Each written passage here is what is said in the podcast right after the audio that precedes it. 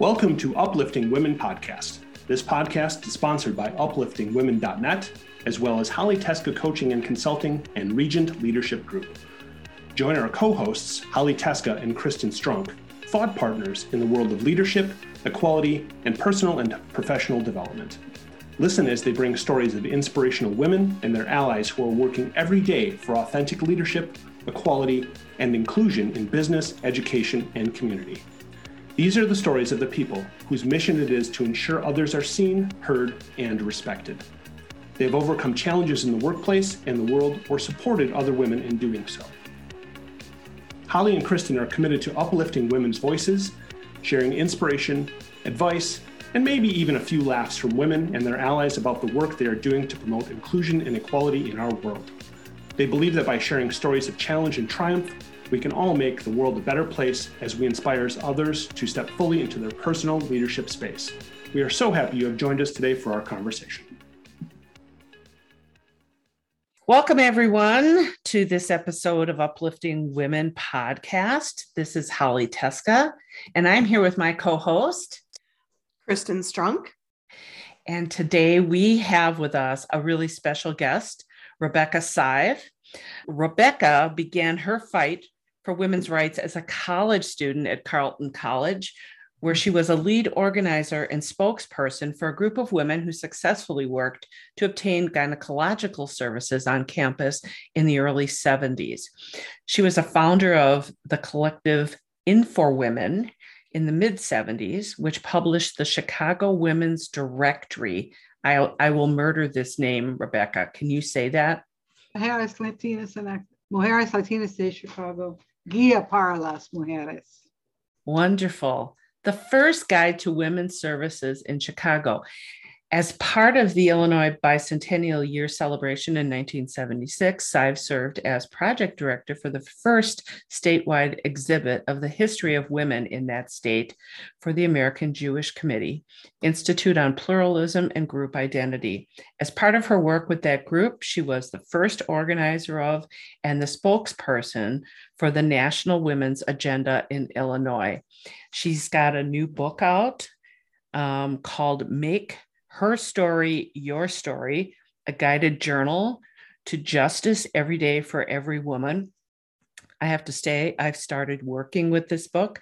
I just commented to Rebecca that it feels like having a coach on my desk. Rebecca, to say we're excited to have you here today with us is a complete understatement. I also have to do a shout out to my good friend Audrey Denicky for introducing us. Audrey is a good friend and was an early guest on our podcast. So, Rebecca, thank you so much. I can't wait to hear more about your story. well, thank you. I it's a pleasure to be here and I was just so glad to talk with you about your work and what you're doing and also to hear from Audrey who uh, to put this all in a historical context. She and I worked together close to 40 years ago at the Midwest Women's Center in Chicago and she was one of the earliest staff members running a really set of important programs. And so we've all come up together in this work. And that's really my story, trying to advance women in every way that I can. Yeah. And that's so important. We always love to start on the podcast by going back to where did this all start? Mm-hmm. And where does the fire in your belly for supporting women clearly you've made this a life, your life's work, which is always so amazing to see. Mm-hmm. And I love being among other women that feel so passionately about bringing just we're not talking about extraordinary things. We're talking about basic human needs and wants and things that can help women feel that they've got a purpose in life and that they matter and they matter just as much as their male counterparts. Where did the fire in your belly mm-hmm. start? I grew up in a very political family, and I think I have to give my parents the credit. They were both involved in local good works of various kinds in a small suburban town outside New York City where I grew up and uh, were involved in Democratic Party politics. And actually, my mother became the first woman president of our local school board, a very typical role for women, a very important one. she had to fight hard for that to happen. That was in the, I believe, late 60s. In my father's case, he ran for Congress when I was eight years old wow. and in a very uh, Republican district. So, and he was a young man at the time. I think he was 36. I actually campaigned with him as a kid. I went with him, not everywhere, obviously, but. What was I, that? What was that like? What was that like? I worshipped my father, and he was very oldest of five. He was equally fond of all of us, but as the oldest, I got to do things first, and mm-hmm. I was old enough at that time to walk around with him. We went to some what we call like county fairs together, and just walking the street, knocking on doors as candidates do. I remember going to a couple of hotels where they were with my parents, where there was some sort of receptions but basically, you know, as an eight year old, I just, my eyes were opened to another experience. And though he lost, he did better than any Democrat had ever done and continued his great work. So it was one chapter for yeah. me as a young person in seeing what you can do in the public square. Yeah, what a powerful experience for a young girl to be mm-hmm. part of. You're very fortunate to have seen that. I, I can't imagine because I, I, I envision like you said, lots of door knocking. I mm-hmm. envision parties, lots of handshaking, meeting important people, all of which you did you you knew nothing of. But what an exciting thing for a child to get to do. Yeah. And he was a teetotaler. He wasn't really a glad hander. He was a serious man and, and a serious person and very intense, I would say, about his commitment to the public good. And so I think what I really saw most was uh, someone who really cared a lot and would work hard. Wow. So continue on your story. I'm sorry, I, I sidelined us by asking how that felt as an eight year old, because I, I, was thinking of myself as an eight year old when you'd mentioned that. Mm-hmm, sure. I guess that's really what was my first political experience. I, one other salient experience, I think, from my childhood. I guess when I was around 13, my father led a, a movement to prevent a nuclear power plant from being built on the Hudson River in a beautiful spot. It, you know, it was unnecessary. It would have been a travesty. And that went on for a number of years, and they ultimately prevailed in the Supreme Court. But early on, they uh, did all sorts of public events to promote the importance of saving Storm King, which is a mountain on the Hudson. and one one day, I guess it must have been a weekend, they invited Justice Douglas, William O. Douglas, who sat on the Supreme Court at that time, who was a great environmentalist, to accompany the group on a walk along the Hudson just to show, you know, how beautiful it is. Wow. And I, and I went on that walk with my father, with Justice Douglas, various other people. I don't believe my mother was there. She had four more kids to take care of, but that was pretty formative.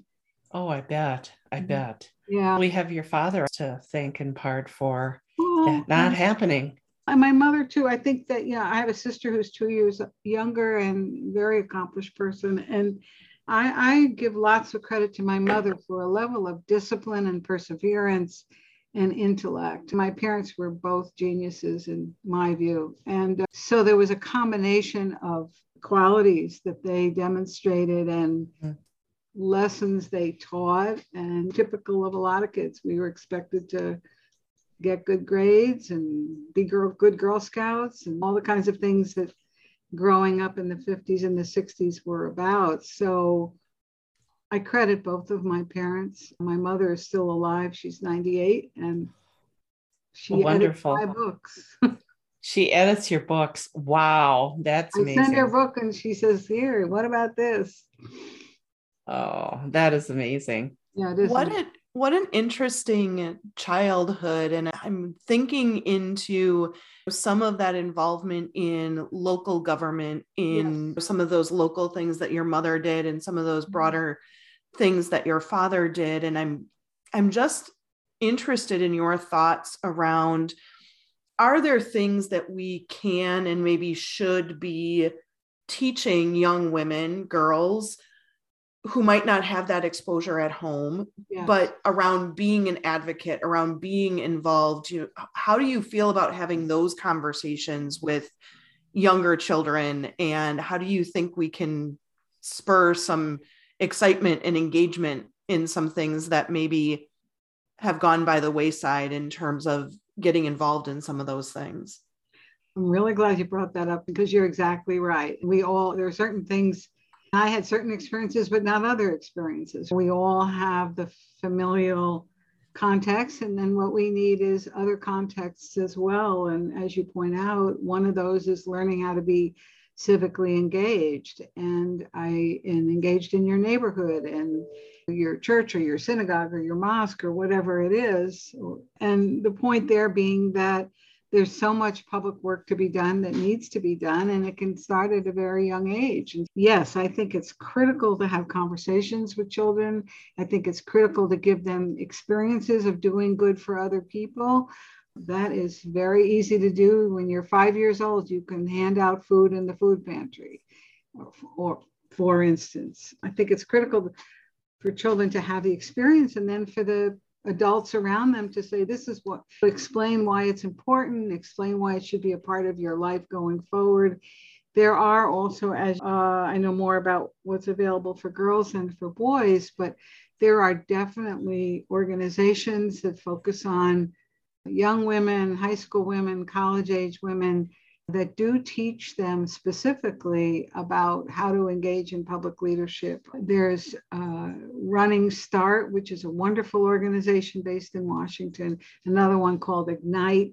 Both of the, those are just two that I know about mm-hmm. and really think highly of. And they teach young women how to be leaders and how to get engaged politically. And to your lastly, I would say to your point about engaging locally, I say this all the time. I actually was in Atlanta a couple Fridays ago giving a speech to a group of business executives. And I said, you know, what you do or what your colleagues do in um, your town is as important as what's going on in Washington, D.C. Don't ever forget that. That's such an important point. We interviewed a woman a few weeks back, and her episode is coming up. Um, at this point in time. By the time yours is dropped, it will have been dropped. But her name is Joby Murray, and she is involved in an organization called Kids Impact Community. Okay. And they too, they look for creative community service projects mm-hmm. that are designed for even the youngest children that mm-hmm. they can help. It might just be putting something in a little bag or something very simple, but mm-hmm. what you call out is so important. This isn't what's going on in our communities isn't for somebody else to solve. Right. It's for us to solve. Mm-hmm. No, I, that's it. And there's such an opportunity for women as there is for men. But I think that for reasons both good and bad, Women are around children more than men are tip- in the common typical familial experience. So they have an opportunity to really educate these children. And I think that increasingly it's changed a lot in a positive direction in the last decade. There are women running for office locally in positions, school boards, library boards, plan commission, sheriff, whatever it is. Woman came by our house recently who was in charge of zoning. These are that was an appointed position. So uh, there's such an opportunity at that local level to be really not only contribute charitably your time or your money, but to be a leader in making policy decisions. Yeah, absolutely. really drive people's lives. Absolutely. And where else to, where better place to start than in your own community where right. you're known and you understand mm-hmm. the challenges and all the rest of it. But yeah, that's amazing. It's amazing work. And I really, I love that when we're starting with children and, because then it becomes part of who they are and how they view the world. It's not something extra to be added in. It's just part mm-hmm. of who they are. So did you first really start getting into this when you got into college? Is that when obviously all these experiences led you um, to think more broadly about what was mm-hmm. your commitment to the world right. and, and how you wanted? But it sounds from your bio, at least, You first started getting very serious about this was in college. So, yeah, when I was in college in the turn of the 60s and the early 70s, and that was a time of great, probably every time is great turmoil, but after the civil rights movement during the height of the Vietnam War, there were important books published at that time. Sisterhood is Powerful was one, The Dialectic of Sex, uh, Susan Brownmiller's book about rape. These were really formative texts uh, about feminism. Mm-hmm. And they were passed around among us. So, yes, for me, learning about feminism, learning about the importance of reproductive autonomy, economic equal rights, and all of that began in college and at a time when others were uh, thinking along the same lines. And I, that I just, wow, we can do this. Right. And I want to point out because we've got many younger listeners on here that we mm-hmm. sometimes are helping to remind them of history. That the reason those were important texts were up until that part, talking about those topics was mm-hmm. completely taboo. Mm-hmm. Oh my goodness, a woman should find out about how her reproductive system works. Mm-hmm uh, uh, unbelievable. But if you weren't part of that time in history, you don't understand. And this was highly debated topics. Yeah. yeah. We're going to talk about sex openly and reproduction. And we're actually going to tell women how to protect themselves and about what to do about rape. And this isn't ancient history, really new, which is what can what continues to worry me that fight was long and hard to get those resources available to women and i don't want younger women to forget and lose that what's going on not to get this political worries me what's going on with the abortion rights in this country and whether you are mm-hmm. for or against abortion and that's your own personal choice it's still a, an individual's choice I think that you're absolutely correct that the twin pillars, so to speak, are, of women's opportunity, women's human rights is reproductive autonomy and equal economic yes. position. So one without the other, there isn't any such thing. So you're right. It was really, I guess, the, I would say the National Organizations for Women, which was formed in the mid 60s by Betty Friedan and others, that really focused on the economic issues. And then later in the late 60s, Planned Parenthood began to turn to these issues of not just services, but advocacy for reproductive autonomy, as well as NARAL. And of course, in 1973, Roe became the law of the land, recognizing the right to privacy, exactly as you put it a moment ago, Holly, that women have the right to control their own bodies. And here we are in 2022, anticipating a couple Supreme Court decisions which may, if not overthrow, significantly curtail uh, that constitutional right. So it really does behoove younger women to, if they haven't paid attention yet, to pay attention now. And the likelihood being that this fight for women's reproductive rights will return to the states. Yeah, yeah it's just it's quite frightening is, is what it is because it takes us back 50 years mm-hmm. Mm-hmm. yeah 50 years I, mm, that's right some of us were married before roe i wasn't married before roe but i i do remember when credit cards were first yeah. made available to women without their husband or, your, or their father having to sign for it. Yep. And um, even that, it, it shocks people. My own children weren't aware of that until I pointed it out to them. Shocking. Oh my gosh, what do you mean? Why wouldn't you be able to get your own credit card? It's really right. crazy. It's really right. crazy. Right. So tell us a little bit about what are you all involved in these days and mm-hmm. where are you putting your energies and how can we help? Because Kristen oh, and I are very passionate about this stuff. There's a role for every single one of us. You've obviously got one right here with this wonderful podcast, educating women about what they can do. I could just add on to that. But to answer your question, my effort uh, principally at the present has been writing and Uh, number one, speaking number two, and then continuing to be an advocate in various contexts, particularly political ones, for women in government and politics. So, my, I guess about a decade ago, I turned my attention to writing seriously. I had written a lot before that, but I've written three books in the last decade, stunning my own self.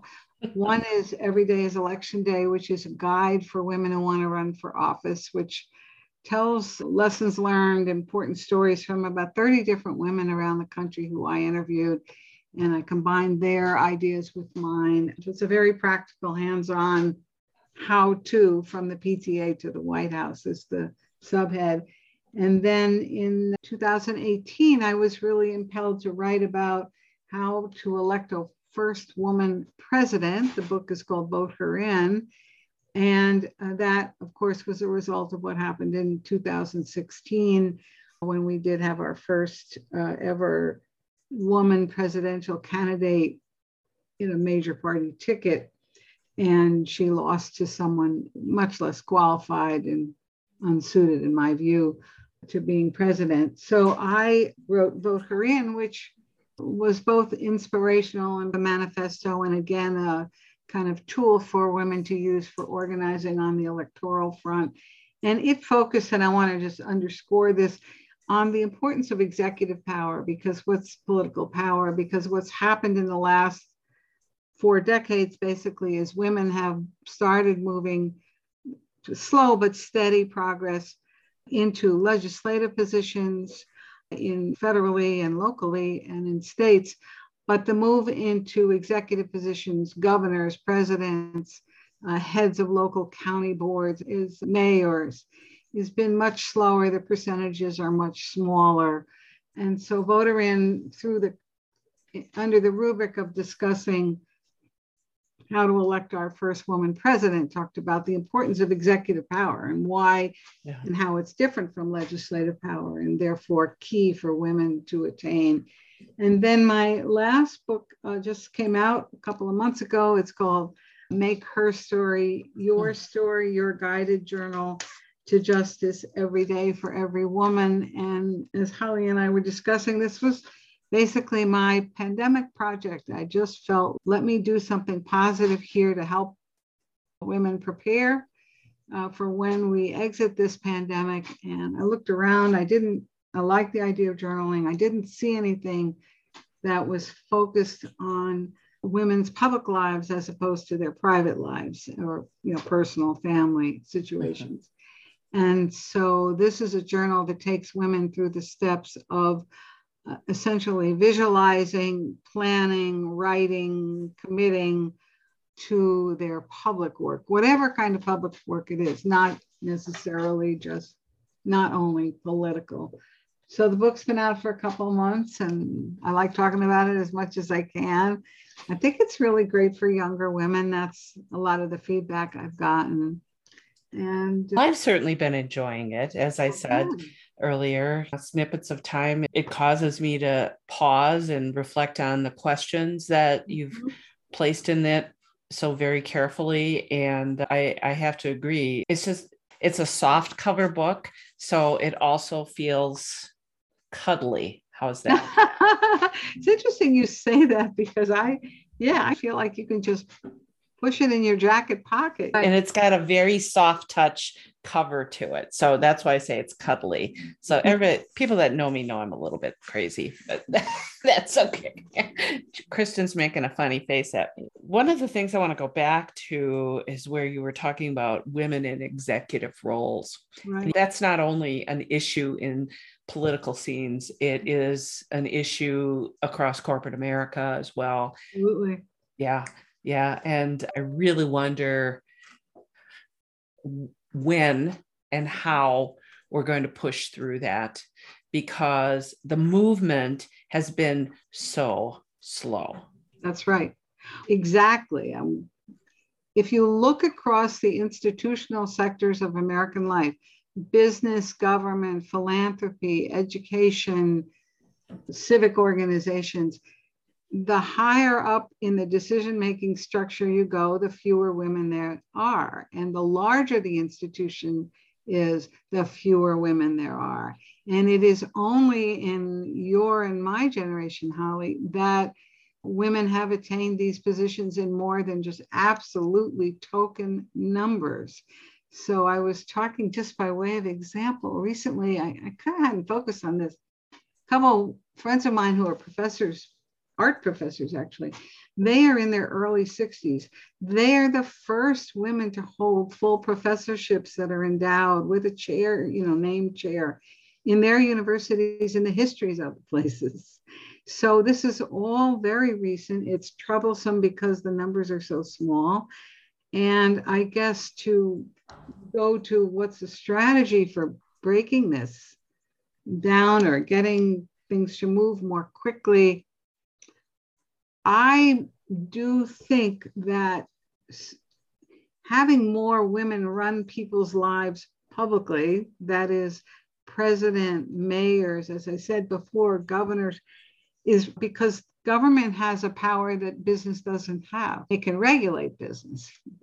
So I think, and it has a symbolic presence and a resonance, obviously, that business doesn't have. It isn't the shaper of our country. So I believe that an important activity for women who want to see the more women in executive positions wherever they are is to really fight for this in the public arena by supporting women candidates for executive office. As far as the within business and say education, where the numbers are equally egregious, there is a second generation coming along. I think women in there who are around 50. I know a couple women I uh, taught with at University of Chicago, one of whom is now the ma- head of a major college. That is happening more frequently. And I do believe that those women just have to be advocates for others and to not only advocate, but to fill the ranks of their administrations with women because it's it, that's the pipeline, right? Yeah, and I think you raise a really important point. This government so follows business. I had never thought of it in that in, until you just brought that up, mm-hmm. and it makes so much sense. And your point about women advocating for other women, we have a saying here at Uplifting Women. It's called Uplifting Women, Uplift Women. Mm-hmm. We are all in this together and we have to help each other through this. The sisterhood is quite powerful. I was mm-hmm. just speaking with a, a young woman who is just she's quite driven in her career and really trying to get ahead and mm-hmm. she she just learned that she's um, expecting her first child and this is this child is very wanted and but she's scared about how this will impact sure. her career, her trajectory. And you know, men don't have to worry about that. Why is that? They're part of the equation. That's just, it's a sexist world. And, and the, the notion it is, is uh, just as true across institutions that women hold too little executive power. It's true across cultures and religions and national borders, mm-hmm. continental borders. That there were there was a sort of women's roles and men's roles. I'm oversimplifying, but it is it's true certainly here in the U.S. that the notion that women should have equal opportunity in say the business world with men is that's a phenomenon of, of, of the 70s and forward. Yeah. Very recent history. I want to I want to dive into this a little bit more because as we're looking at things right now as they stand, we're going through things that we're calling the great resignation. We have seen mm-hmm. women's careers sidelined by COVID because of caretaking responsibilities because they're just tired of fighting. Mm-hmm. They're so when I hear these things and I think about okay, the average woman, I'm going to use the word average, and I'm mm-hmm. probably mm-hmm. talking about somebody who's above average when I say probably has a full time job. Probably, if you approached her about running for the school board or the library board, would probably laugh hysterically. Even getting involved in the PTA is a push. And so I'm interested in your perspective on mm-hmm. we tout this conversation about burnout as well you just have to take care of yourself you just you've got to you have to say no to things you have to balance and really prioritize and i'm wondering how you see that conversation I have to focus on my family. I have to really name my priorities so I can't get involved in these other things because they're extra to what I'm doing. You know what? I I actually you've raised a number of important points, but let me start at the most grassroots local community level it is the case recession, COVID, the great resignation, you name it, whatever circumstance we're presently in or have been in, it is women who run communities. There's no doubt about it. Whether, however, that community is structured, it's women who you know, organize the bake sale. It's women who organize the meetings for kids. It's women who are the backbone of local athletic leagues, you name it. Without women, those things would all wither and die. So it is the point being that it is already the case that the average woman, and no woman is average, that every woman is engaged in her community with, I would say, very rare exceptions, perhaps just very rare. Most of us are engaged. The issue isn't choosing to engage. The issue is being, number one, respected for the engagement you take on. Number two, therefore, being encouraged to engage more. Number three, being given leadership opportunities. Number four, understanding that these opportunities, however local, are also about men asserting their power inappropriately or unnecessarily. So the issue there is women need to organize. And so we need to come together wherever that is and say, if I'm running the bake sale, I want to be president of the church auxiliary or whatever it's called. I don't just want to be doing the bake sale. And yes, it may take more time, right? Perhaps it will, perhaps it won't. Baking cakes is a time consuming activity. Um, men can bake cakes too. So it has to be uh, going back to what I was, you know, what Holly and I were talking about a moment ago about both reading and talking with other women about the importance of you know having your consciousness raised to believe that you have the right to be somebody you have the right to be everything you can be just as men do that stipulates in my view coming together with other women to make sure that can happen. And the caveat being as you pointed out kristen that we all have constraints on our time. Most women have to work because that's how the economy is structured for most families, but that's been true for about five decades. So there are three or four generations of women, starting with mine, who have been through that process. We know what it's like to be working outside the home and inside the home and figuring other things out. So I had a very, um, one of the women I interviewed when I wrote Every Day is Election Day was the Attorney General of Illinois she at that point had one young daughter and we were just talking about balancing as some people call it. And she said no one has the right to take your dreams away from you. So that's the other piece here that that we don't have any less as human beings to be who we want to be. Yeah. And you that's know, something that needs to be said to the people around us. Absolutely. And as you were talking about the cake, I had a thought pop into my head. Yes. Uh-huh. Baking a cake is a time consuming process. Men can bake cakes too.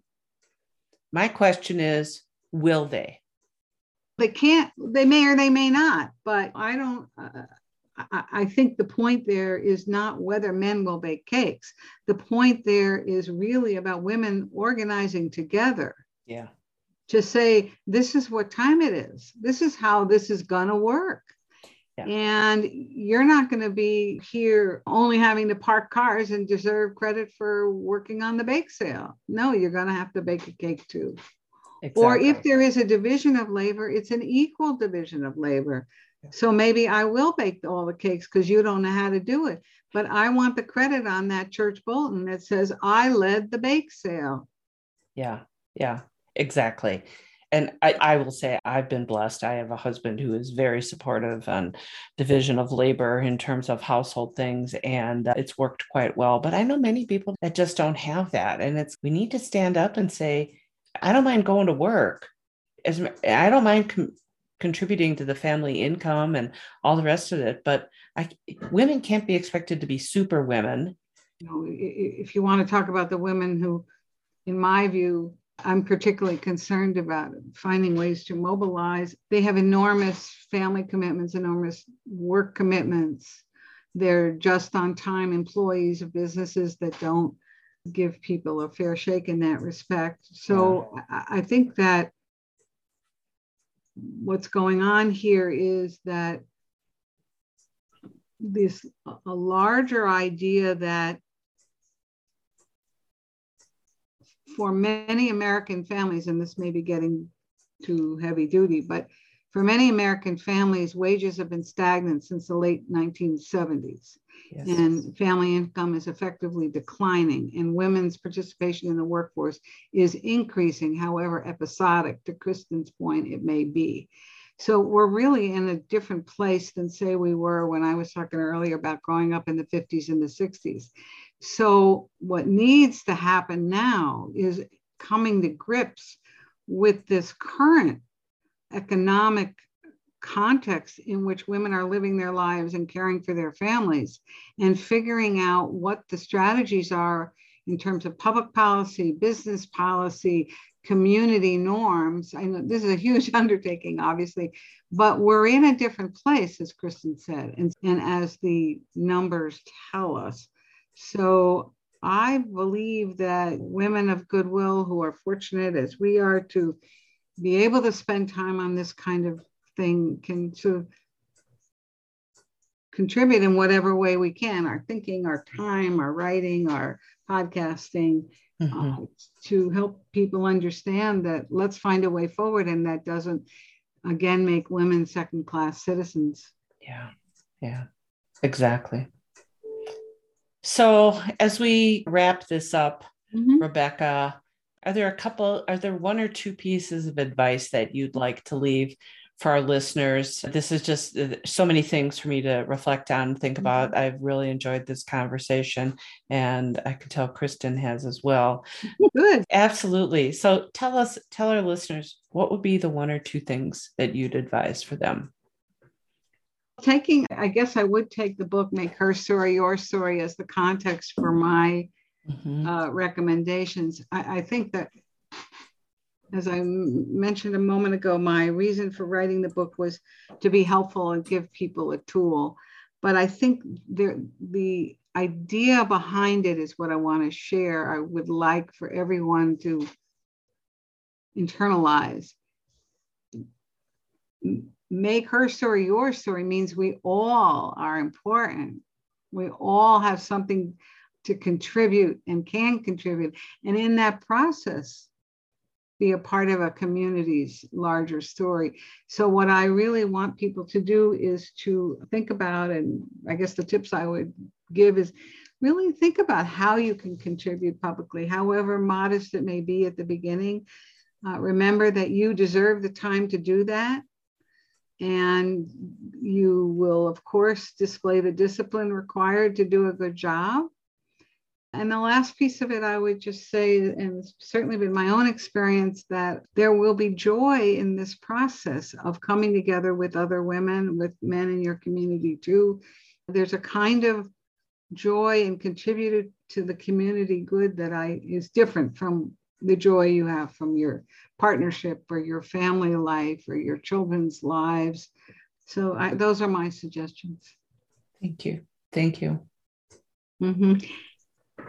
I love that as a point of reflection in our close. Mm-hmm. Rebecca, if people want to reach out or connect mm-hmm. with you, oh. where are the places that they can do that? Oh, thanks for asking, Kristen. I love hearing from people. My website is www.rebeccasive.com. My email, rebecca at rebeccasive, couldn't be easier. And so I you can learn about my work and about this book and so on.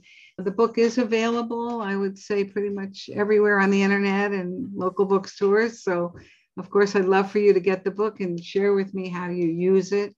I do participate pretty actively on uh, LinkedIn. I have a newsletter there called Make Her Story. So if we link on LinkedIn, then you'll see it and you can subscribe. And I have a Twitter feed. And you, you also have a Facebook group, don't you? I do. I have a private face group, Facebook group that's called Make Her Story. And so if we friend each other on Facebook, I can invite you to join or you can send me a note. And that's been wonderful. I have to say, I just started that when the book was published and there's lots of women and we what we do there is share inspirational stories and photos mm-hmm. and uh, history that we read in the paper whatever news clips and it's just a very wonderful way to for me i begin the day with it i said what are my wow. girlfriends posting here so yes yeah.